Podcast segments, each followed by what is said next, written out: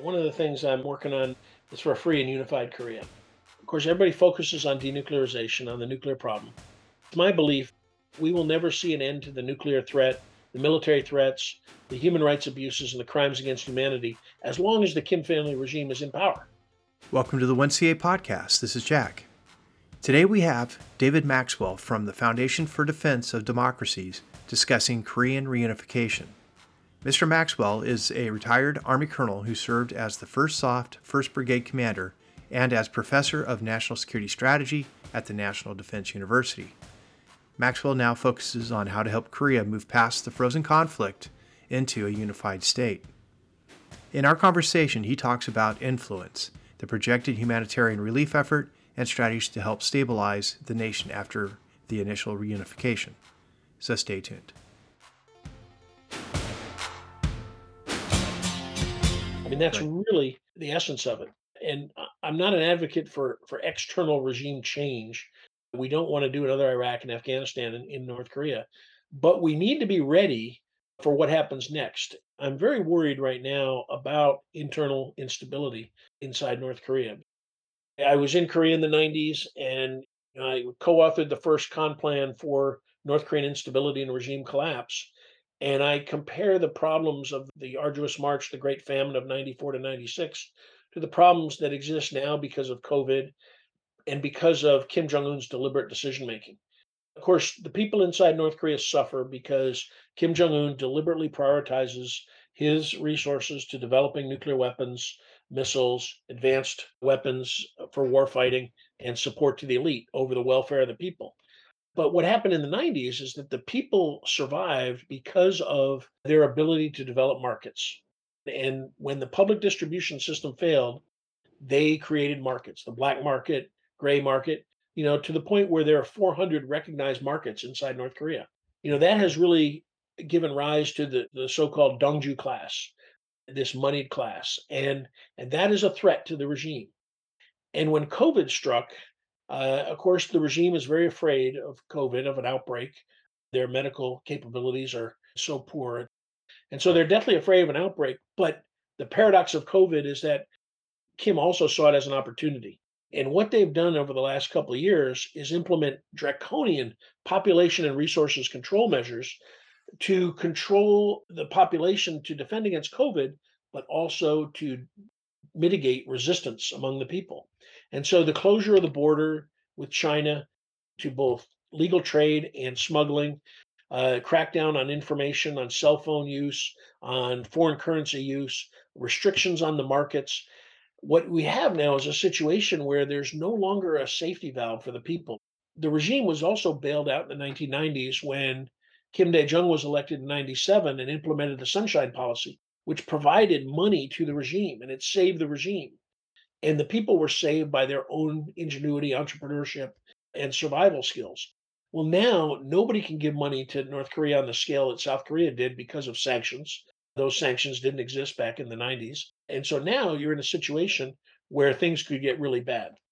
So I think we have to understand, you know, the nature of the Kim family regime, its objectives and its strategy. And we should realize that the regime is conducting political warfare, blackmail diplomacy, and development of advanced warfighting skills with the ultimate objective to dominate the peninsula under the rule of the guerrilla dynasty and gulag state in order to ensure survival of the regime. And people, I think, get this confused. They think the regime is all about survival. But in its calculus, the regime can only survive ultimately when it unifies the peninsula and it has the resources of the entire peninsula under its control. Now, that's really far fetched from our perspective because South Korea is so far superior. And despite the many apologists and sympathizers in South Korea that exist, you know, I don't think it's possible for the regime to absorb the South.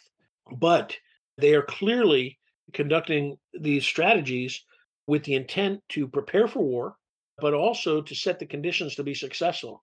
And the main condition is to get US forces off the peninsula. And so you see their political warfare activities to divide the alliance, undermine the relationship, stop training. If we can't train, we can't leave our troops there.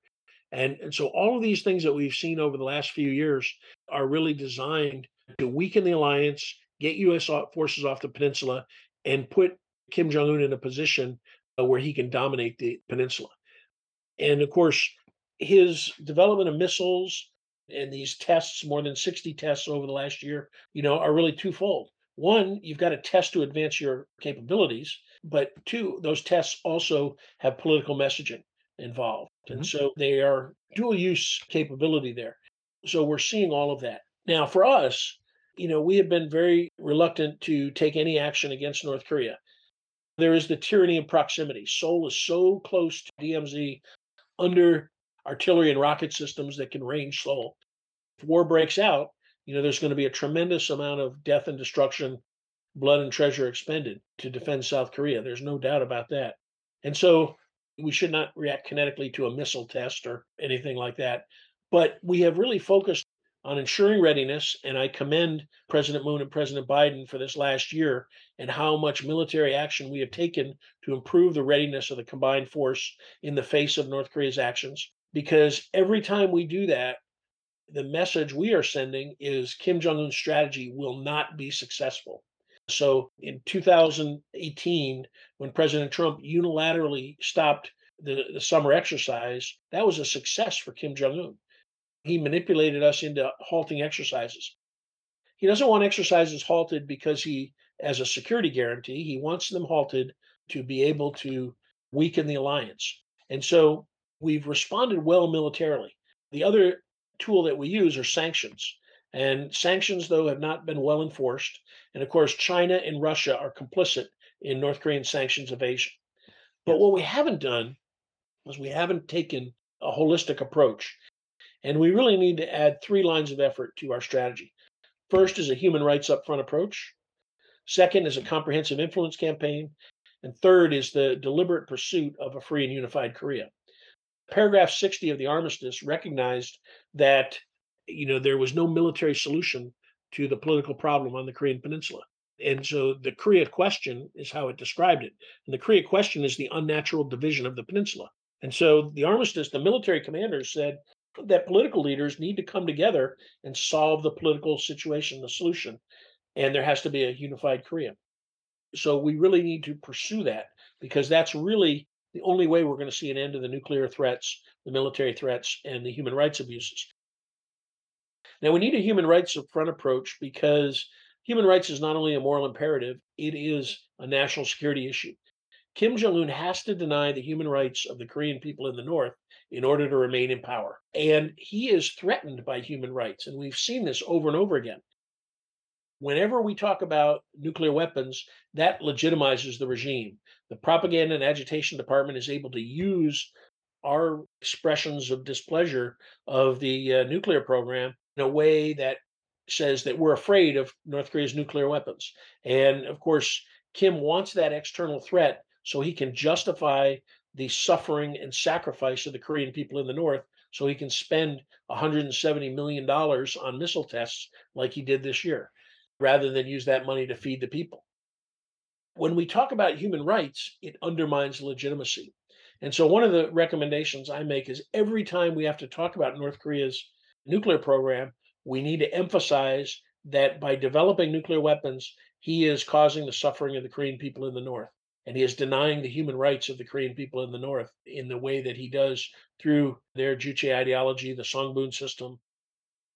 And so that needs to be part of an information influence campaign. But the information influence campaign really needs to be focused on causing three effects. Number one is giving Kim the opportunity to change his behavior by recognizing that his strategy is failing and will fail. And that means never giving in to his demands. The second is that it causes the elite and the military leaders to recognize that the strategy is failing and that they force Kim to change. And then, of course, the third and the outlier is that, of course, the Korean people in the North ultimately force change, which is you know, a real challenge. But if you are using information in that way, that third line of effort puts tremendous amount of pressure on Kim Jong Un, and that contributes to his failing strategy. And so it is really the best opportunity, really, to probably force the elite and the military to drive change in, in North Korea because people armed with information are more of a threat to Kim Jong Un than the U.S. military is.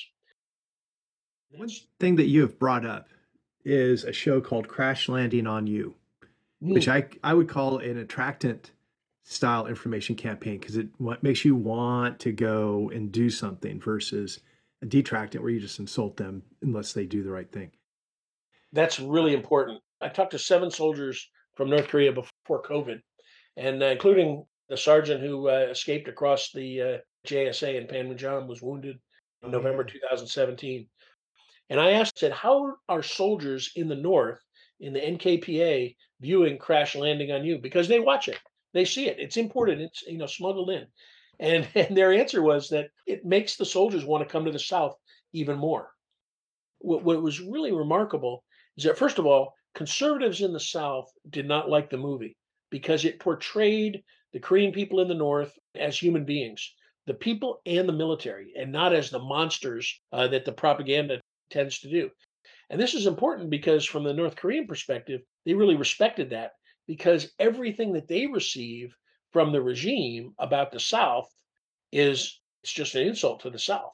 The South are people are stupid. They're a puppet of the United States. They're not as good as the, the Korean people in the North. And everything is just disrespectful and insulting. They've never, ever seen the regime portray the South in anything other than a negative light. But for the South to portray the Korean people in the North in a positive or a human way, that has tremendous influence.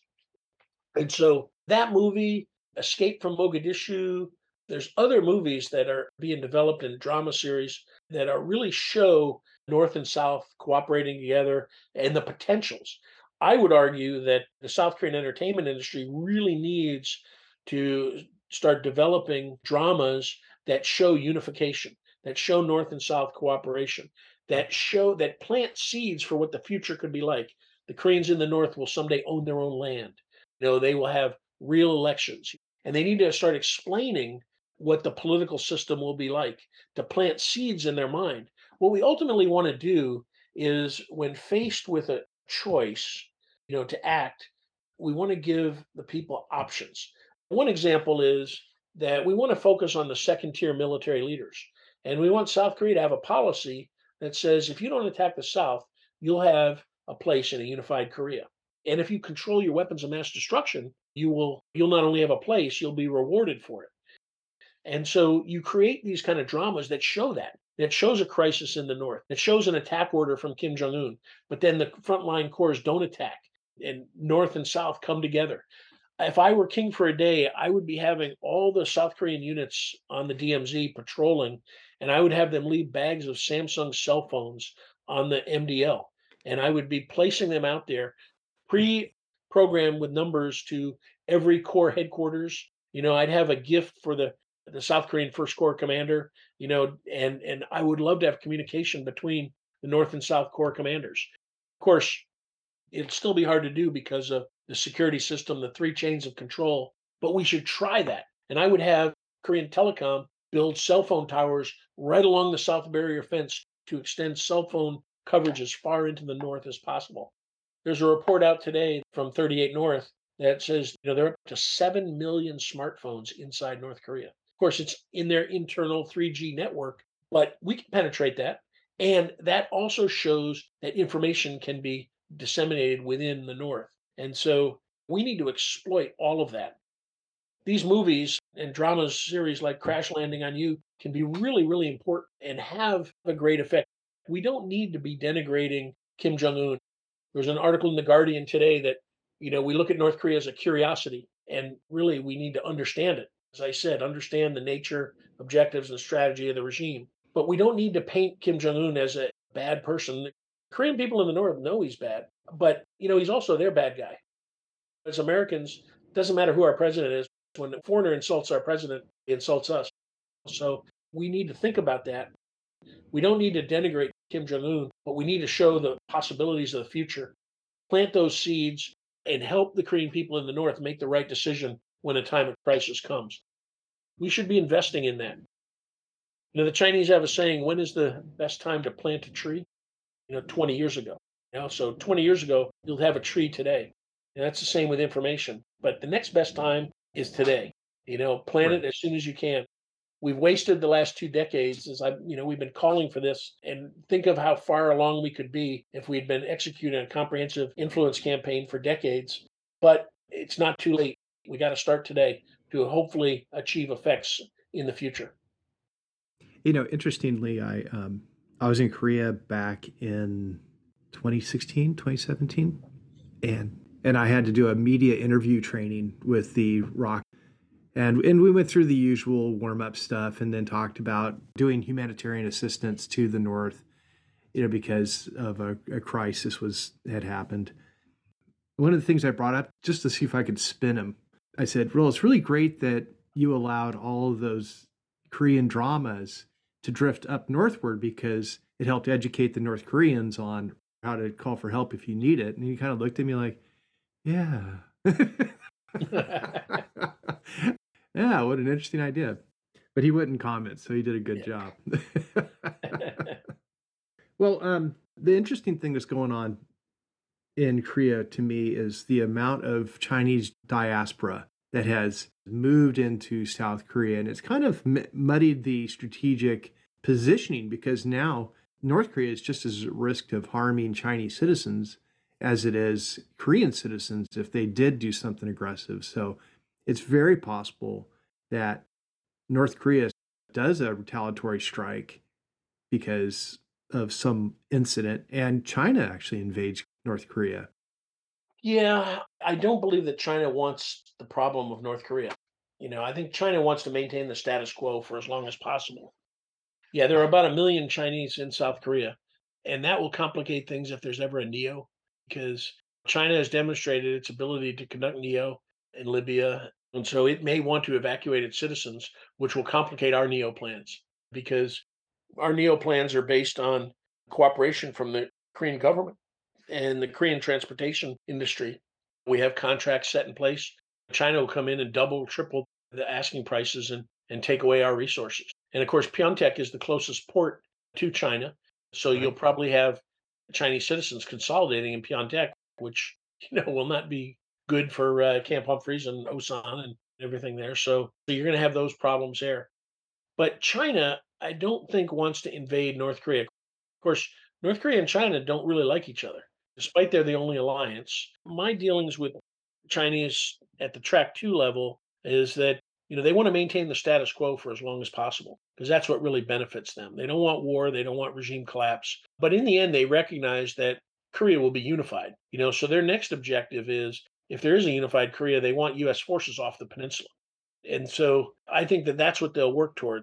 So the other thing is that China, I think, is planning for unification as we see them take out leases for natural resources, mineral rights for 50 year leases, 100 year leases throughout the mountains in North Korea, you know, manganese and other other metals. And there are supposedly deposits of rare earth metals in North Korea. There's a lot of potential there. And so what I think China wants to do is ensure that when there is unified Korea, that they have all these leases in place and they'll tell the United Republic of Korea that look, your constitution, South Korea, said you're one Korea, all Korean people are Korean citizens. We made agreements with Korean people. We want you to honor those agreements. And so they will have economic influence in a unified Korea, but I don't think they want to absorb North Korea into another province. That just would be too much of a burden for them when they can shift that burden to South Korea and accomplish the same things if they can get a unified Korea to kick US forces off the peninsula and maintain strong economic influence.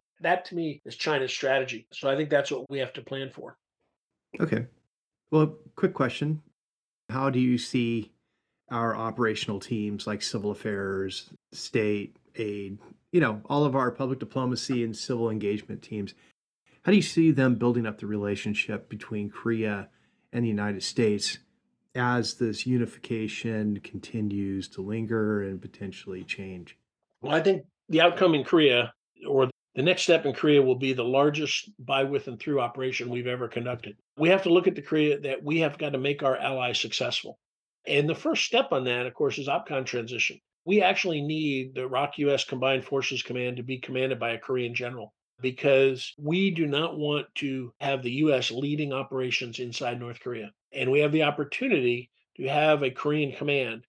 U.S. support. It'll still be a combined command answering to both countries, but with a Korean general in charge.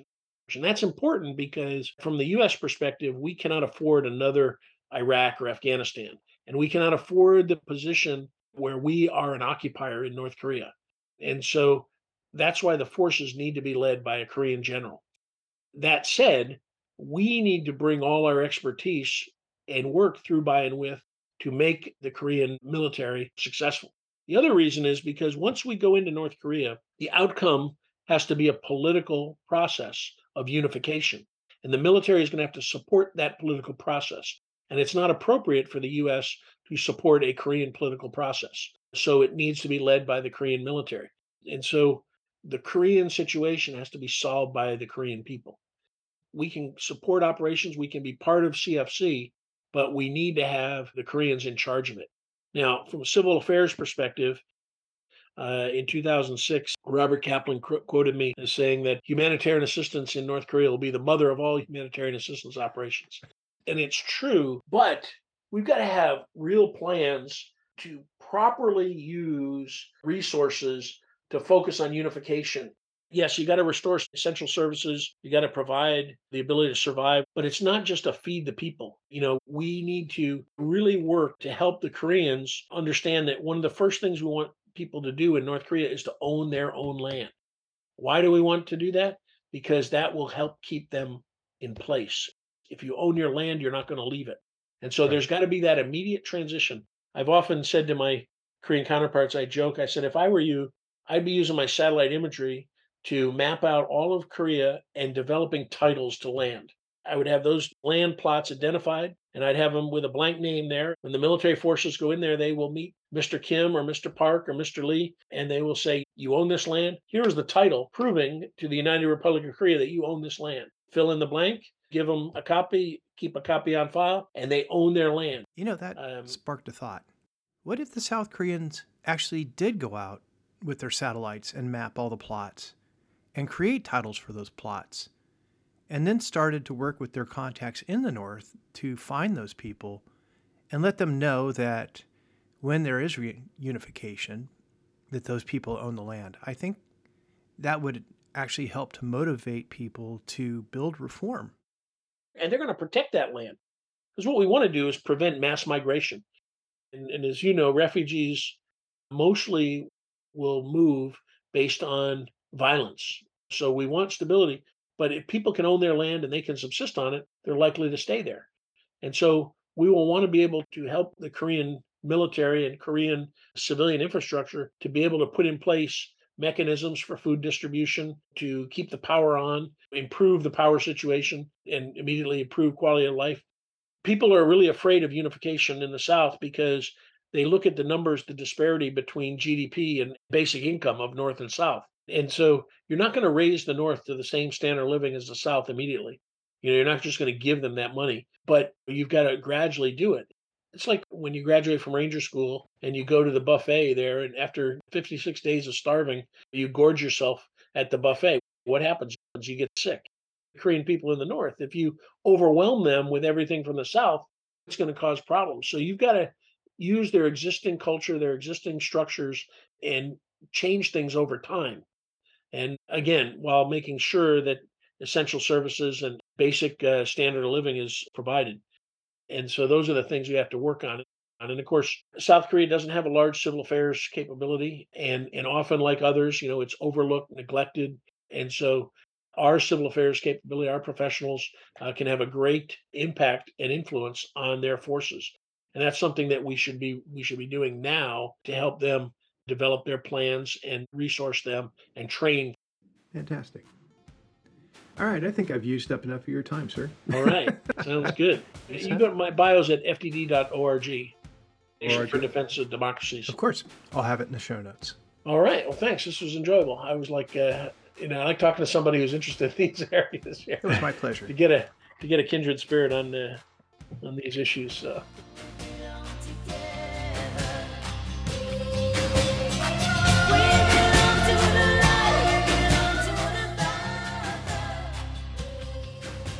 Thank you again, Mr. David Maxwell, for coming on One CA podcast. hosted by yours truly, Jack Gaines, and sponsored by the Civil Affairs Association. And of course, I'm dedicating Pat Benatar's We Belong to the Koreas, who belong together. I hope you enjoyed listening, and personally, it reminded me that creating a vision and planning for a better future can inspire people to achieve a greater reality. Of course, that's what this podcast is about bringing in people who work on ground to achieve the last three feet of foreign policy and inspiring the next generation to get involved. This is 1CA. See you next week.